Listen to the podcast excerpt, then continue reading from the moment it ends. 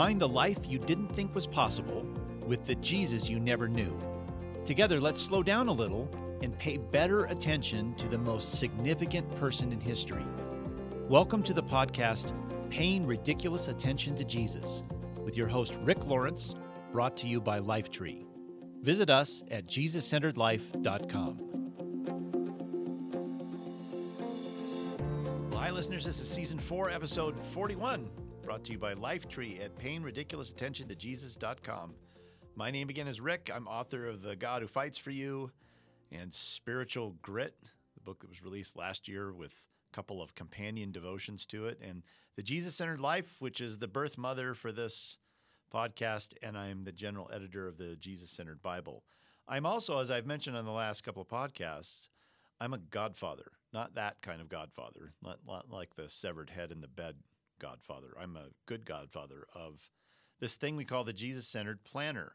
The reason I'm a godfather is I had absolutely nothing to do with it, except it kind of comes out of the whole stream of Jesus centered things. Um, so, uh, so I've just made myself a godfather, of the Jesus Center Planner. But it's now in its third year. In the past two years, it has sold out.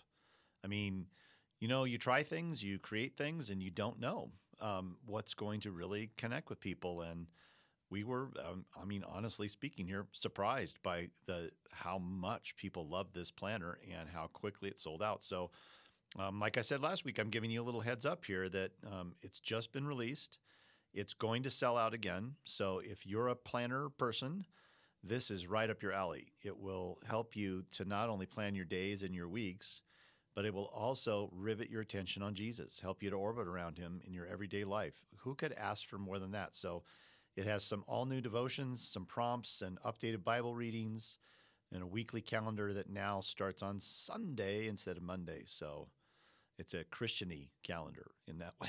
it follows the church the church week. So today is the seventh episode in this series we're calling the Beeline Practices, which is basically the last two thirds section of the book, The Jesus Centered Life. That whole section is called the Beeline Practices. There's about 18 separate little ways that you can experiment with to live your life in a more close orbit around Jesus. So these practices are not um, shoulds or ways to try harder at your life or be more disciplined. They're just experiments in living in a different way. And um, some of them will, you know, resonate and some won't. And in fact, of those 18 beeline practices, if one or two of them feels like it's natural for you, then wow, that is a huge victory. So we are exploring all of them and uh, taking a creative dive into each of them. So in this episode, we're going to explore the beeline practice of the Jesus pushback. So, and joining me today is a blast from the past. Many of you will recognize Steph Hilberry's voice right away. It sounds like this. Hey, everyone. All right, not, probably not enough of your voice to really recognize there Steph. So maybe you could give them a short update on what you've been doing since the last time you were speaking into this microphone. Okay. I think it's probably been maybe nine or 10 months mm-hmm. since I've been on the show. So I'm very happy to be back. Um, I got transitioned, moved into some other projects, um, which is why I've had to skip the show. But it is exciting to follow Jesus centered life, much like you, kind of as a participant on the outside. And I'm happy to pop in. Yeah. For this chance to yeah. connect with you guys and prob- talk about Jesus. It's probably illegal that I have her on the show right now, but but the, you know we're going to keep it on the down low. My so, lawyers won't know. That's right. So I just saw uh, for the first time the, uh, on Friday night past the film The Case for Christ. So it's based on the book of the same name, and that book has sold like 14 million copies. It's just like one of the best-selling Christian books of all time. It was written by Lee Strobel, who is uh, a former um, editor for the Chicago Tribune he actually was uh, a Pulitzer Prize winning reporter, investigative reporter. He was really good. To, to win the Pulitzer Prize at a major American newspaper means you're at the top of your game. And uh, the film follows the story of the book, which uh, the book's genesis was that um, Lee's wife, Leslie, uh, through a, a complicated series of circumstances, decides to give her life to Jesus. And that upsets the whole apple cart of their family because they have always been avowed atheists. They, they teach their daughter what atheism is and why they don't believe. Um, it's, part of, it's part of Lee Strobel's identity that he is an atheist. And then his wife tells him, Hey, I've committed my life to Jesus. It creates tremendous strain in their marriage um, and, and uh, a lot of upheaval in their life. And it plunges Lee Strobel into despair because he's trying to figure out a way to convince his wife out of this ridiculous belief in superstition and mythology. And so he uh, somebody suggests to him, "Hey, you are a world-class investigative journalist. If you want your wife to come back out of this commitment she's made, why don't you explore the underpinning beliefs of Christianity and that way you can show her why you can't go this direction and maybe it will help draw her back from that and he thinks this is a great idea so on the down low he takes over this uh, basement office at the chicago tribune un- unbeknownst to anybody and sets up an operation where he's uh, out to disprove christianity and so he uh, has a huge whiteboard down there and um, has all kinds of displays and piles of resources and he travels and he interviews people.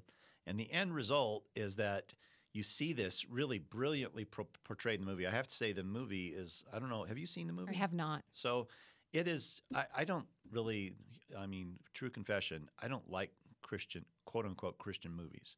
They're usually poorly written, poorly acted, and, and they just pound you with their message. Mm. So I just don't like them very much. But this showing of the case for Christ was at my church, and Les and Leslie Strobel were going to be there. And there's only like 300 people were going to be there to watch this film, and then afterwards we were going to do a Q and A with them. So I thought this is this is a great opportunity. So, but I was stunned by the quality level of this film. It was so well written, so well acted, so well directed. It just in every way looked like you know a, a normal major produced film except it was better than most of them. It was just really, really well done. And so you follow this story of Lee Strobel trying to disprove all this stuff. And as he goes down the line um, and meeting with all of these really intelligent people, he keeps getting upended by these people. They're not at all what he thought they would be. They're really smart, critical thinking people. And um, they appeal to that critical thinking part of his his uh, his persona, and in the end, he gets funneled into belief. Like the film does this brilliant job of showing what a guy cornered looks like because he corners himself in the end. He he doesn't want to believe, but he can't help but believe in the end because he's done all the work to disprove it and he can't. In fact, he has proven it to be true through his through this whole process. So it's really a, a, fantastic film. It's it's available on Netflix, by the way. If you're a Netflix subscriber, you can watch it for free. So I highly recommend it. It's also a great thing to talk about afterwards. It's a great spark for discussion. So the the thing that it highlights, though, is the beauty of critical thinking. I mean, um, the outcome obviously is is incredible in this in this story, but the, but it's hard to resist the beauty of really smart people following the the line of truth down to its foundation and discovering, wow, this is all true. What Jesus said about himself is true. So uh, it's it was so refreshing to watch a film where critical thinking was elevated. Um, it was it was uh, framed, I think, in the way that Jesus intended when he said, um, the the the Christian life is about loving the Lord your God with all your heart, soul, mind, and strength. And in this film, you see someone coming to love Jesus because he's using his mind to its greatest extent. So I think that critical thinking has become kind of a quaint habit, uh, a nostalgia kind of thing, actually. I, I think about the books that were popular 50 years ago. Um, and I love these books. They're books by C.S. Lewis and Malcolm Muggeridge and Dorothy Sayers and G.K. Chesterton. I grew up on these books. But they are so different than the books popular today. And Steph, have you rec- have you seen the same kind of thing? I don't know if you like old reading sort of older Christian books or newer ones, or what your what your particular taste is. But have you noticed a difference between older books and newer books at all? Oh, sure. I mean, just more robust vocabulary. Um, with that comes an ability to hash out more complex thoughts. Hmm. Um, I think today we don't have the attention span for that kind of thing. Um, a lot of our communication channels restrict even the, the character limit that you can use to convey a message. And so it forces us to say things succinctly, and we lose some of that complexity in that process. Yeah, and it, this isn't really a critical thinking thing, but um, I'm still a newspaper subscriber. I get the Denver Post every day on my uh, driveway. And what I've noticed is just like many other newspapers, in, in order to make that thing profitable, they've decided to take out the copy editors from that publication. So copy editors check facts and spelling and grammar mistakes and things like that. The paper's just full of them now. Mm. When I was in journalism school, if I turned in a, a story that had even one grammatical, factual, or spelling mistake, it got an automatic F. That was the way they trained you to be a journalist, you know, um, 30 years ago. Today, that standard would never fly. it's amazing the number of mistakes that are in the newspaper. So it's an example of some of the standards that have changed relative to to the words that we use. Um, but and it's not just these kind of grammar spelling mistakes. It's also the think the I think critical thinking has taken a hit in the age of social media, in the age of uh, you know 140 character tweets and so forth. But the the the the startling difference between if if you read Mere Christianity, for instance, everyone thinks they've read Mere Christianity, but turns out very you know, not as many people as you think have read this classic book by C.S. Lewis. If you read that book, I was just hearing somebody describe this book to someone who'd never read it the other day, and she said, "Oh, be careful. This is a really this is a deep dive. You you really have to slow down to understand what he's saying here." But back in the day, not so much. We were conditioned to read critical arguments in a more critical way. Um, but that's got kind of gone by the wayside. And if you, you think about our fitness regimen, uh, in the in the Jesus centered life, I compare our need to go to fitness centers and health clubs and things like that to what was true 50 or 60 years ago when most people worked on a farm. And they didn't need a fitness center. Their everyday life was hard enough physically. But we do because the Industrial Revolution has taken out that aspect of our life. So we need what, what you might call artificial ways of keeping ourselves fit. And in the same way, um, I think our critical thinking muscle has suffered over the last 50 or 60 years. We need some artificial ways to grow that muscle again. So I love um, I, uh, I love what Lesslie Newbigin, the British theologian missionary, what he says. He says what passes for reason in our culture is really a deep attachment to plausibility structures. And what he means, he means that reason has already decided what is plausible and therefore negates anything outside of those structures. So, um, before we get into what plausibility structures are, Steph, mm-hmm. I'm wondering what role critical thinking has played in your life relative to the way you, your relationship with Jesus has grown. So, I'm a natural thinker by default versus being a feeler um, which, if you've taken Myers Briggs before, you kind of understand that we tend to potentially favor one side or the other. Um, so, because of that, m- my faith, I think, always has an element of critical thinking. And I tend to enjoy the more thoughtful, contemplative aspects of faith versus the ones that are more emotional. Um, and that's just that that's not right or wrong. That's just me, and that's kind of how I'm wired. So I do think that that critical thinking has played a big role for me. Um, I'm really protective of the kinds of things that I let leave an impression on me. Mm. I think I'm acutely aware of how impressionable I am. And so I guard the kind of things that influence me. And what that looks like kind of in a day to day basis is I I'll limit social media, not all the time, but sometimes if I sense that I'm getting overloaded, Um, I know that it's really popular to receive the coaching to read a lot of books from people that you admire, people who have good things to say, listen to a lot of podcasts, for instance, ironically, as we speak on a podcast. Um, I really limit a lot of those types of things because it's easy for me to start adopting the thoughts of the people that are speaking. And I don't mind doing that. But when I start ping ponging between every new thing that I hear and I recognize that it's influencing me, I start to feel uncomfortable because my critical thinking gets a little um, flabby potentially Hmm. as a result of that. So that's interesting. That I've never thought about that before. That um, you said you're you're you're self aware enough to know that you're very impressionable, Mm-hmm. and what that means is I, the way I, I I think I would compare that to is if somebody wants to stay fit. The the primary I learned by losing 45 pounds that working out has some impact, but changing your eating habits has enormous impact. I learned this the hard way.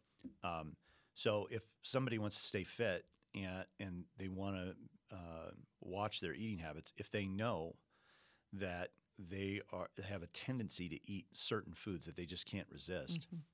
the best thing to do is is avoid them Mm. and not not eat them in moderation. Mhm. It's hard to eat in moderation if you just know I, I can't I can't eat those in moderation. I, I love those things. And that's kind of what I hear in what you're saying. You're self aware enough to know there's some things that I can eat and be okay with, and some things I can I can't. Uh, I, I don't I don't trust how much that's going to impact me. Mhm. Yeah, I think there's just a limit. Critical thinking requires uh, a certain amount of space in your life. Like you, Mm. you need to give it. uh, You mentioned reading C.S. Lewis. You kind of have to slow down. Same with the Bible. I mean, I know that on the show we talk a lot about this. And when you read the Bible, there's a lot of value in slowing down. And I think that when you are uh, inundated with lots and lots of stimulus, lots of information, lots of people's stories, lots of visual stuff, lots of other people's opinions, um, even even the constant steady dribble of your own thoughts. Um, your ability to take a step back and objectively be critical of that stuff is very hard. And so for me, it's easier if I kind of turn the valve down from what I let flow in in the first place. Yeah, that's really good. I want to go back to Lesslie Newbigin here. This he's a British theologian and missionary. Um, he did a lot of thinking about um, culture and our role in the culture and how are we salt and light in the culture. A lot of that com- comes from his missionary experience and um, this thing, this phrase that he created, plausibility structures. What it really means is is that um, when somebody somebody can pass off as reason something that simply validates their already decided uh, plausibility structure.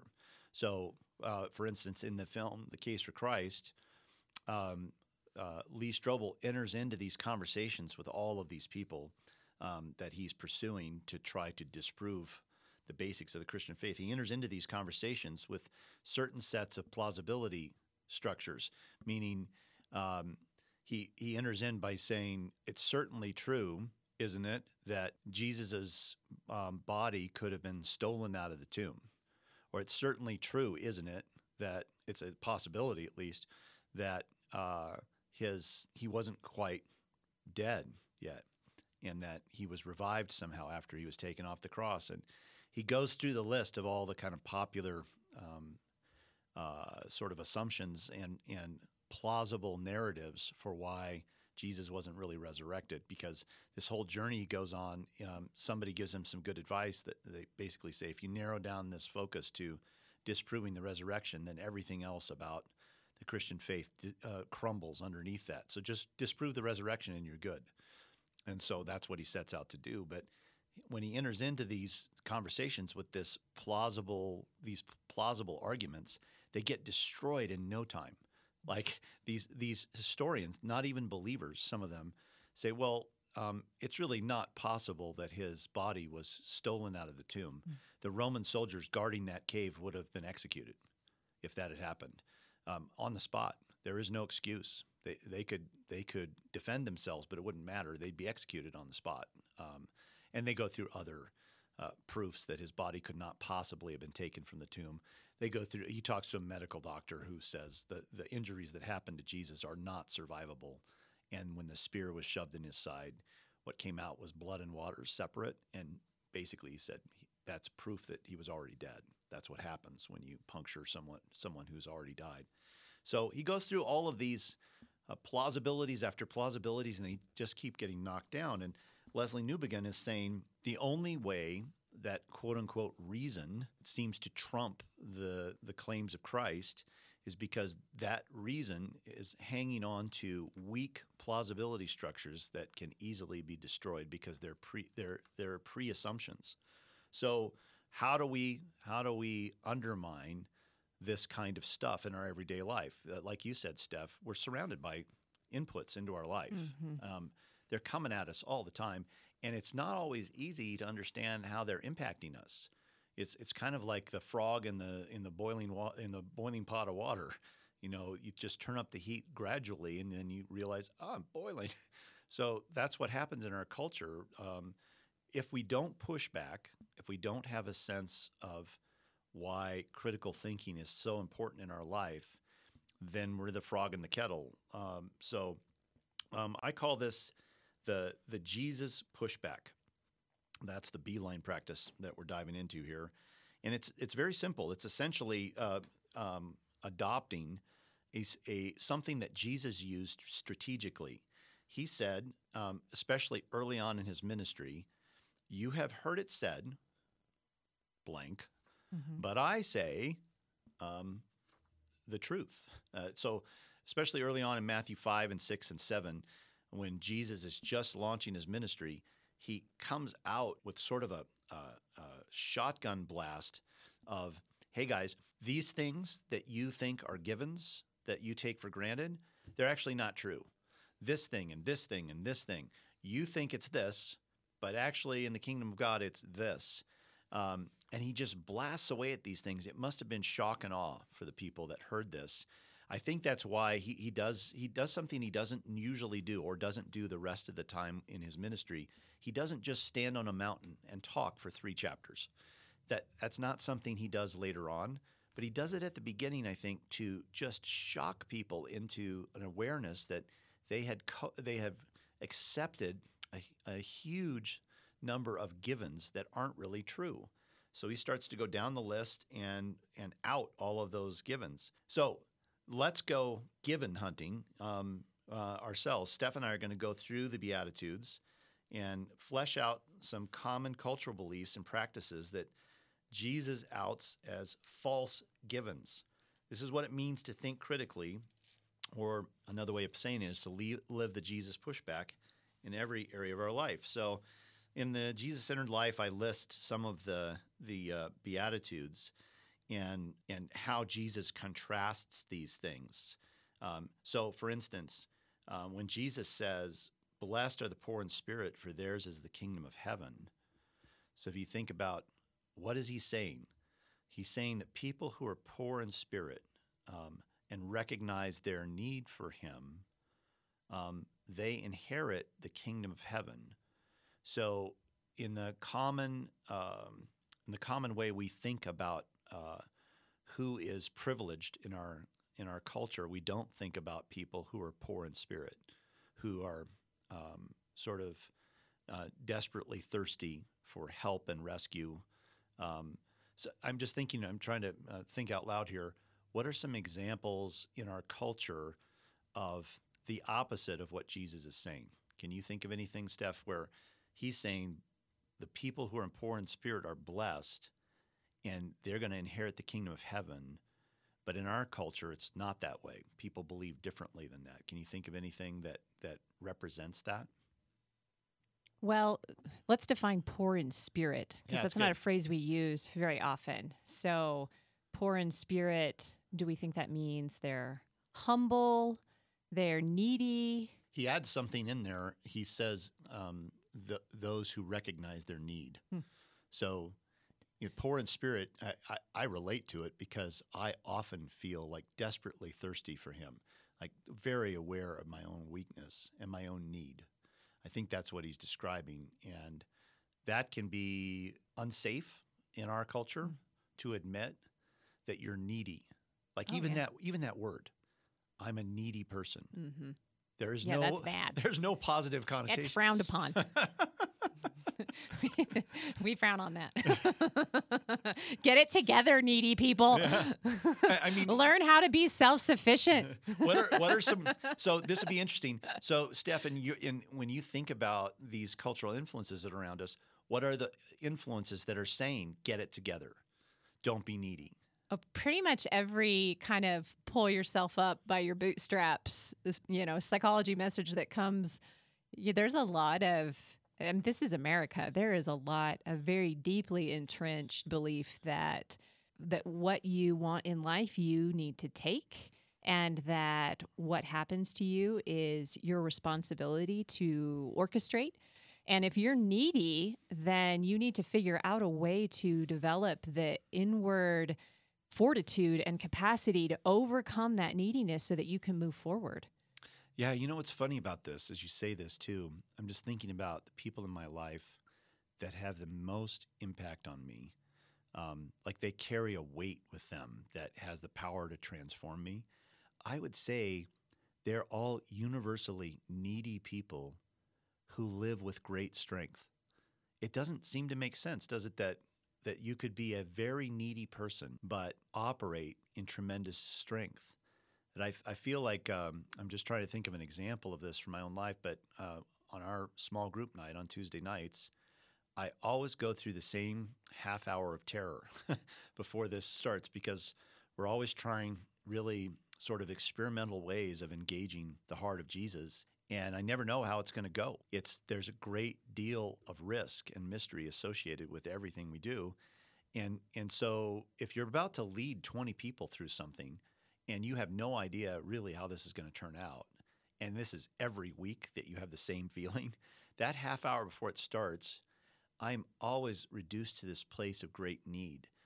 And I've learned in my life that if I don't feel that, then something's wrong. I'm about to have a catastrophe because it's in my need that I can enter into the strength of my leadership because I'm recognizing that my attachment and the strength that I need and the wisdom that I need is coming from Jesus. It's not my own resources. And it's a scary thing to go into a situation where you are your only resource. And I go into these situations knowing because of my desperate need, I'm more attached to Jesus and I can relax that I'm doing this together with him instead of alone.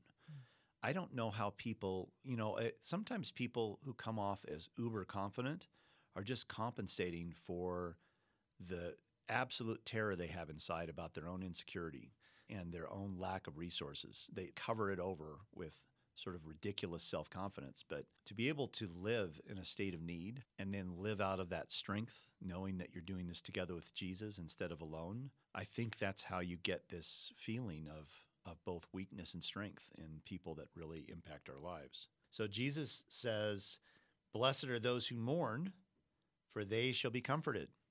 So, on the face of it, um, if- Yay! that's it. Whoopee. and if you're, let's, I love morning. It's my favorite. yeah, it's it's spelled with an O U, Steph. It's not it's not the kind of morning thing. Um, so if let's say if you're at work and you pass by somebody who's weeping at their desk, Mm. so what is your first thought? Well, it's certainly not like, oh, they are. I'm so envious right now of what they're going through. They are just blessed. Wow. You know, like that's not my reaction. Yeah. I don't automatically think to myself, God is really blessing them right now. It's so good. And and we think and it's a little like scary too if somebody's weeping because th- that means if you're tr- going to enter in like oh what am I going to enter into it's it's too personal Mm-hmm. And th- what kind of investment is this going to require me? Am I going to embarrass the person? You know people quickly wipe away their tears when they and they apologize oh, for crying? Grief is awkward. Oh, It yeah. is awkward. in our culture we apologize for our tears so much. We do. it's all the time. And i think about well what is what is the beauty of mourning? What is what does mourning open us to that makes us blessed? What's something that pops into your head when i ask that? Well, when I think about mourning, I think about losing people that I love. I mean, that's just the first thought that comes into my mind. And I do think that there is a certain um, beauty that we love deeply enough to feel a loss like that in a Mm. way that impacts us. And if we didn't, if we were indifferent to them leaving and we did not mourn, then that would be very tragic. And I think the cousin to the word mourn is lament. And I think mourning and lamenting, this is going to sound funny, but I think it's a form of worship. Because worship in the end is elevating the beauty and the power and the goodness of Jesus in our life. And when I mourn, I'm saying, I'm not enough. I'm a little kid. I need you. You are big and I am small. You're the elephant and I'm the mouse. Um, and th- and this hurts.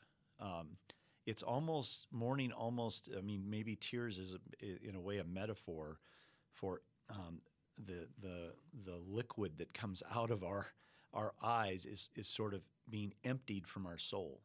That our soul becomes more empty when we mourn, and it creates space for him to fill. I, that might sound too rhetorical, but I feel like this whenever I'm mourning something.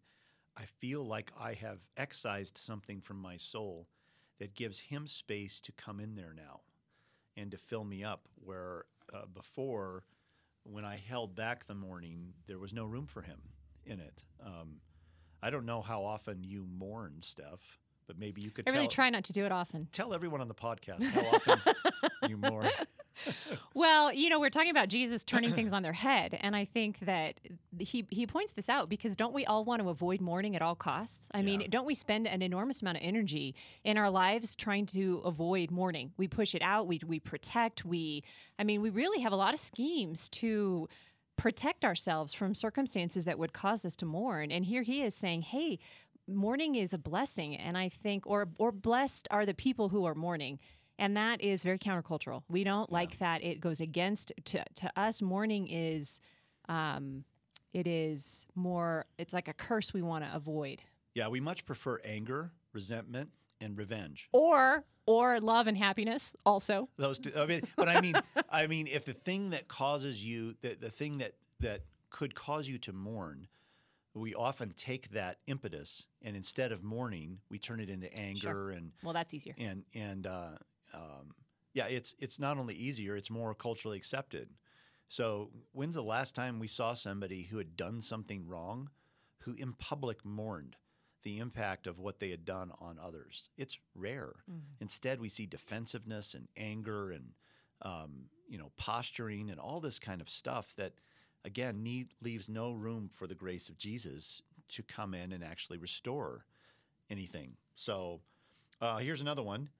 Um, Blessed are the gentle, for they shall inherit the earth. Mm. The gentle Yeah, inherit the mm, earth? Pass. Like, what like does that. that. mean? Like, they, they, the gentle get all the real estate? Uh, what is that? The gentle inherit the earth. What do you think that? well, How do you translate that? I, I mean, I think I immediately just think about how everything around us says the very opposite. I mean, it's strength is highly praised. The we talk a lot about being resilient. We talk about being strong. Uh, we talk about being a force. I mean, that's sort of like you're, you know, it's a compliment. Like, oh, she's a force or he's a force. Gentleness is kind of um, soft and squishy. I, I mean, you know, we like moms to be gentle, but outside of that, I don't think that's a quality that we tend to elevate in terms of what is admirable. Yeah, and we have to we have to say that in our culture, um, the prescription for succeeding in life is pushing your way to get what you want.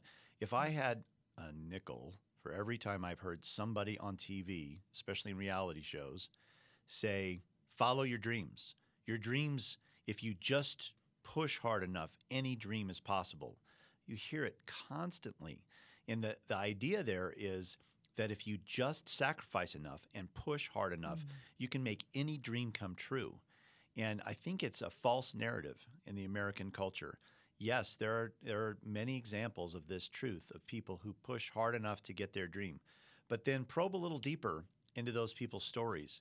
And are they at peace in their life? Are they satisfied with who they are and what their life is like? They have seized the, you know, the the uh, the trophy, but are they? Is it worth it in the end? I have to say, I mostly hear these people say it wasn't. I just heard Elton John on an interview the other night on um, uh, Jimmy Kimmel's show, and he, he has just released his autobiography. And so he was talking about the book and about his life in a very mournful way. He's at a place now in his life where he's going to stop touring and he, he, wants to just stop in general and, and enjoy life. But you get the feeling that um, uh, that what he's craving is something he's never experienced so far in his life, um, just peace. Uh, and and he looks back on episodes in his life that are uh, he just winces when he talks about them, and yet he's he's made his dream come true. So I think it's kind of an American myth in some ways that pushing your way to the top is really what success looks like. And when I think about gentleness, I, am thinking about um, my friend Tom Melton, who's my pastor for many years. He once told me this illustration that I, I can't get out of my head. He said, You know, a professional athlete, when you see them like in an NFL game, a receiver make a catch after running 40 yards down the field and they and they and they tap their toes right before the sideline and they fall out of bounds with the ball in their hands he said the reason they're professional athletes is they're able all of their strength is has been sort of focused to be able to do the most dainty of things on the fly to tap those toes. The, the way you know how strong they are is how restrained they are in their strength. And I think that's such a powerful image. So when I think of gentle, I think of people who are gentle have a restrained strength in them. Well, and this was partly, I'm sure, Jesus' way too of talking about how he's different. Mm. Because mm. in that era and in our era, um, inheritors were often conquerors. They were military leaders. They were ruthless men who would knock over a ruling, you know, family or regime in order to supplant them.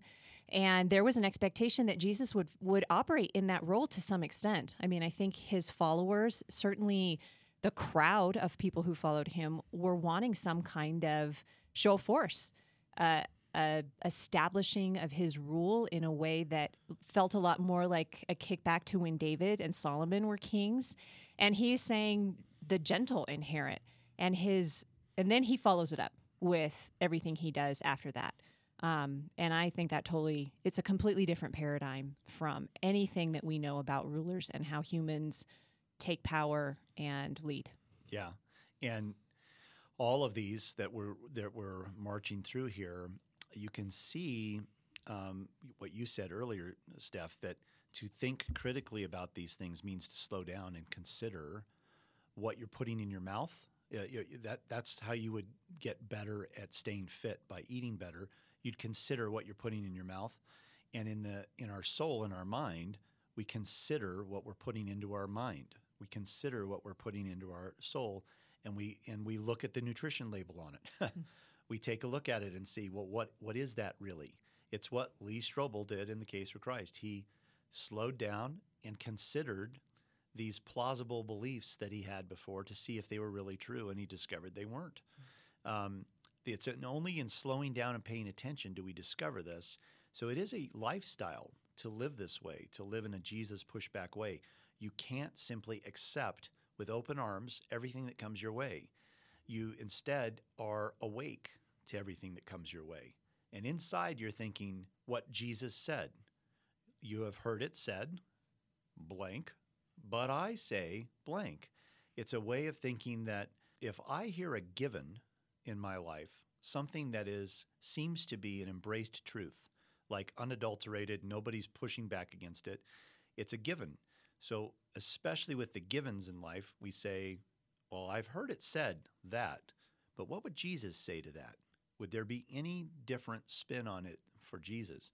Let's do one more here. When uh, I think this is the one with the most edge. Blessed are you when people insult you and persecute you and falsely say all kinds of evil against you because of me. Not because of just anything, but because of me. Rejoice and be glad, for your reward in heaven is great. For in the same way they persecuted the prophets who were before you. So yeah, another happy dance for Steph over here. so This is a great list. yeah, it is. but uh, I mean, I think maybe this is the most universal thing on this list, though. If you said to somebody, "Would you like it if in your daily life you got insulted and persecuted?" And like, you'd have to be a masochist to say yes to that. We hate this, probably more than anything else. The idea that we would be surrounded by insults and criticism every day would be like the worst kind of torture. It would just destroy your identity. And so, when he says that. Um, on the contrary, rejoice and be glad about this, for your reward in heaven is great. Well, yeah, okay. it's a reward later on. Thank you, Jesus. But how do you interpret this? Why would Jesus why would Jesus approach this in a kind of a positive way? What what's some possible reasons why? I mean, I, I don't like any of it. I'm not really, I wish he would have said something different here. But I do think about Paul, who was um, irritating this group of people who were kind of preaching a mixture of Christianity plus circumcision. And he was talking about how he made some comment about, I must be, people are saying we're speaking the same message, but how can that be? Because they hate me and they're flinging insults at me all the time. So obviously, if I wasn't making them mad, then I wouldn't be preaching the truth. I mean, I think that was sort of his filter was unless somebody's mad, I'm not proclaiming something that's true. And I think you could take that to an extreme. It kind of reminds me of this guy that I knew who was really gifted in sales. And he used to say, if I don't get a request for at least one refund, then I know I'm not pushing hard enough. I'm not selling hard enough. And I think that um, Paul felt a little bit that way. Like if I'm not getting pushback, then then I'm not doing my job. And I think that um, I think what what that means is that he felt a commitment to speaking the truth. He felt a lot of compassion, sort of a fatherly affection for the churches that he had um, been a missionary to. And anytime there was a false message that came through, he wanted to make sure that he was different. And in doing so, they attacked him. And I think he felt like that was evidence that he was doing the right thing. Yeah. It reminds me of um, in Matthew 15 when Jesus is preparing his disciples for what's about to come. This bloody, horrible thing that's about to happen where he's crucified and he's buried, and all of their kind of um, uh, uh, misdirected hopes that he would be a, a Messiah who is going to, in a military way, lead them out of their oppression were going to come crashing down. Even though he's repeatedly said, I'm not that sort of Messiah, it's still hard to to blot out um, centuries of thinking about what the Messiah was going to be. They had always knew that that the they had always been taught that the Messiah was going to release them from their oppression, and so to hear Jesus talk about dying and going away was just it was not only grievous that it was confusing to them. So in Matthew 15, he's preparing them for what life is going to be like when he's physically not there anymore, and he says essentially, "Well, the world's going to hate you." Because the world hates me and you're mine now. You don't belong to the world anymore. You belong to me. And that means, however they treat me, they're going to treat you. And um, surprise, celebrate. Uh, but uh, we we were focusing on that very scene the other night at our small group, and because one of the um, we're going through a series now where we've asked uh, the young people in the group uh, throw out your questions. I had them write them down. Uh, any question you've wrestled with or struggled with relative to your relationship with Jesus or life in general. And we'll pick out some of these and we'll start there with your question and find our way to Jesus. And we're in the middle of doing that now. And one of the questions was why does God allow in the world such vicious, hateful attitudes toward Christians to continue? Why, why all the why does he let all this negativity about Christians continue? And I thought it was a you know it's an honest question from a kid. It has some flaw in the first place that God would somehow unilaterally say you can no longer think ill of my children.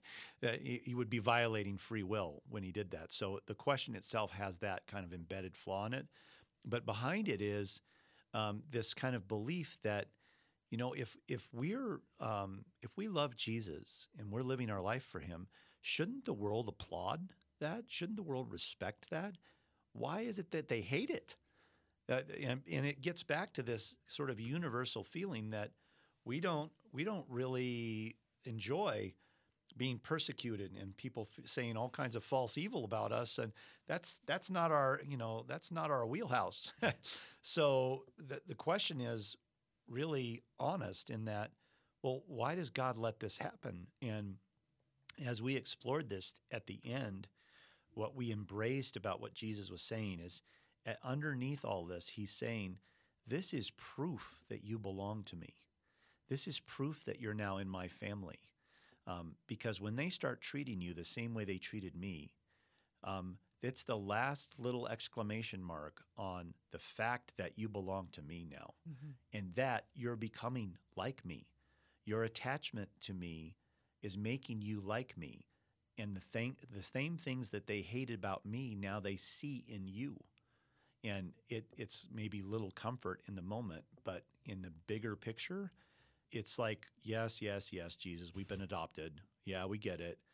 But actually, what happens when your adoption is so complete that no one can tell the difference between you and the way your parents are, your adoptive parents are? People would guess that you're a biological child of them because you're so like them. That's what he's trying to say that you become so like me that that it's natural that people would think you're part of my family. And oh, by the way, they hated a lot of things that I said and did. so it's it's that kind of I think it's I think there's truth underneath that that he's trying to get at that he's trying to reiterate to his disciples before he leaves, hey, you guys belong to me. Therefore, this is what you can expect. Yeah, um, and also maybe don't expect to win a popularity contest. That's so good. Yeah. Because because we have an we have an innate sense that that's what we think should, that's how it should go. Yeah, yeah. I mean, we really do. We think that's how it should go. Which I know I said this mm-hmm. before, and I really believe it from the bottom of my heart. Jesus is the worst self help guru ever. he is the worst. Yes. yes. It's, like it, no one would buy his book. I mean, except that we all, of course, own his book, but still, yeah. the worst. It's almost as if he thinks there's some other place that we're going to live the rest of our life where none of this will be true. it's almost as if that he thinks that this is like just temporary. How can that be? Yeah. So yeah, temporary sometimes feels like permanent, though. It's right? a real long temporary. Yeah, it is a long temporary. Unless it's compared to eternity, and then well, yeah, but we're not in eternity. We're not right there now. yet. Yeah. So so uh, I was talking about the small group, and um, one of our missions in this in the small group is literally um, eh, um, it's eh, I don't talk about this a lot with the group, but my intention is that these kids would learn how to think critically and biblically about life, about Jesus, about their life, about the messages they get back from their culture, that they would have embedded in them the Jesus pushback, and it would and once it's there, it stays with you the rest of your life. Really, the the the progression toward the Jesus pushback is once you get this in you, where you're awake and alive to the influences coming at you and you learn to think critically about them, then it will always be there. It won't go away. It's like flipping a switch that can never be turned off. And one metaphor I think for how well how do you get to that place? I think it's uh, going back to the fitness metaphor. It's resistance training. The way you build your muscles is you have to push against something hard that weakens your muscles. The way you build your critical thinking is you have to expose yourself to things that you end up pushing back against. Or uh, there, there's really two forks in this road, I think. One is you expose yourself to um, critical thinking about Jesus, the Christian life, so forth. When you read, you read things that challenge you to think critically about those things.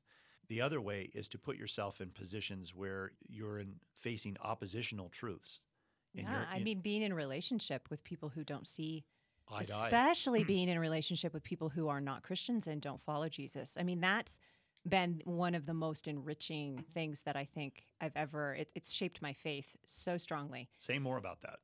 Well, when you're when you're with somebody who doesn't have that same paradigm, um, not only does it cause you to think critically about it, but it gives you. Um, I think it gives you a lot of compassion. I think that it gives you an opportunity to really think through why why do I believe what I believe and what are some things, maybe some plausibility structures I've picked up from that's sort of a mesh of Christianity, but also kind of flavored with my own cultural preferences and my own comfort zone. Um, to have that poked at, I think is is really good, and to have it poked at by people that you can respect. I mean, we just finished out recently where Ellen DeGeneres came out Yeah. and talked about how important it is to be in relationship with people who don't have the same views that you do. Um, and she was really celebrated for that. And I think that that's um, a good reminder to all of us. And it shapes critical thinking. It's what Jesus did, and it's what we need to be doing. Yeah, and you're referencing, I just love that story that you're referencing that she had her picture taken at a mm-hmm. Dallas Cowboys football game sitting next to George Bush and mm-hmm. got hammered online for it. And then you should watch what she says on her show. The whole statement she makes about it because I thought it was prophetic and pra- Is it pro- beautiful? It was profound. Mm-hmm. She was essentially saying what um, we wished we all believed, but we've descended way lower than what she's describing. And she basically said, you know, I say to be kind to people, and I mean be kind to all people, not selectively.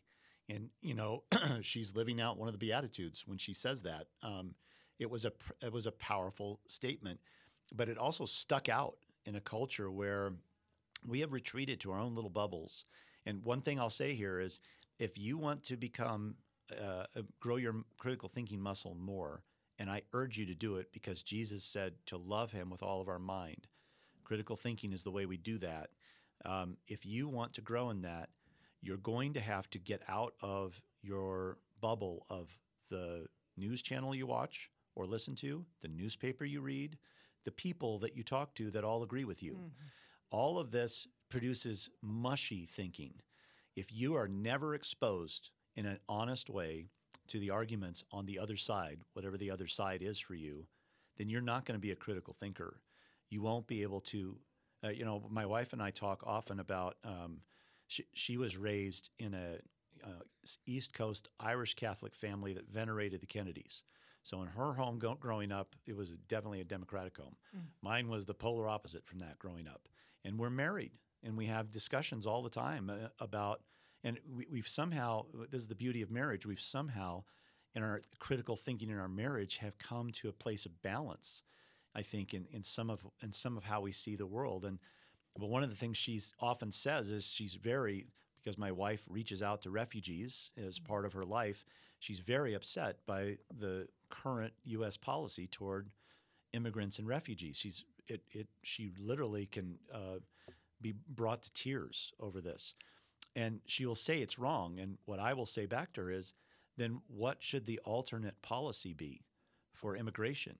And she will sometimes say, I don't know right now.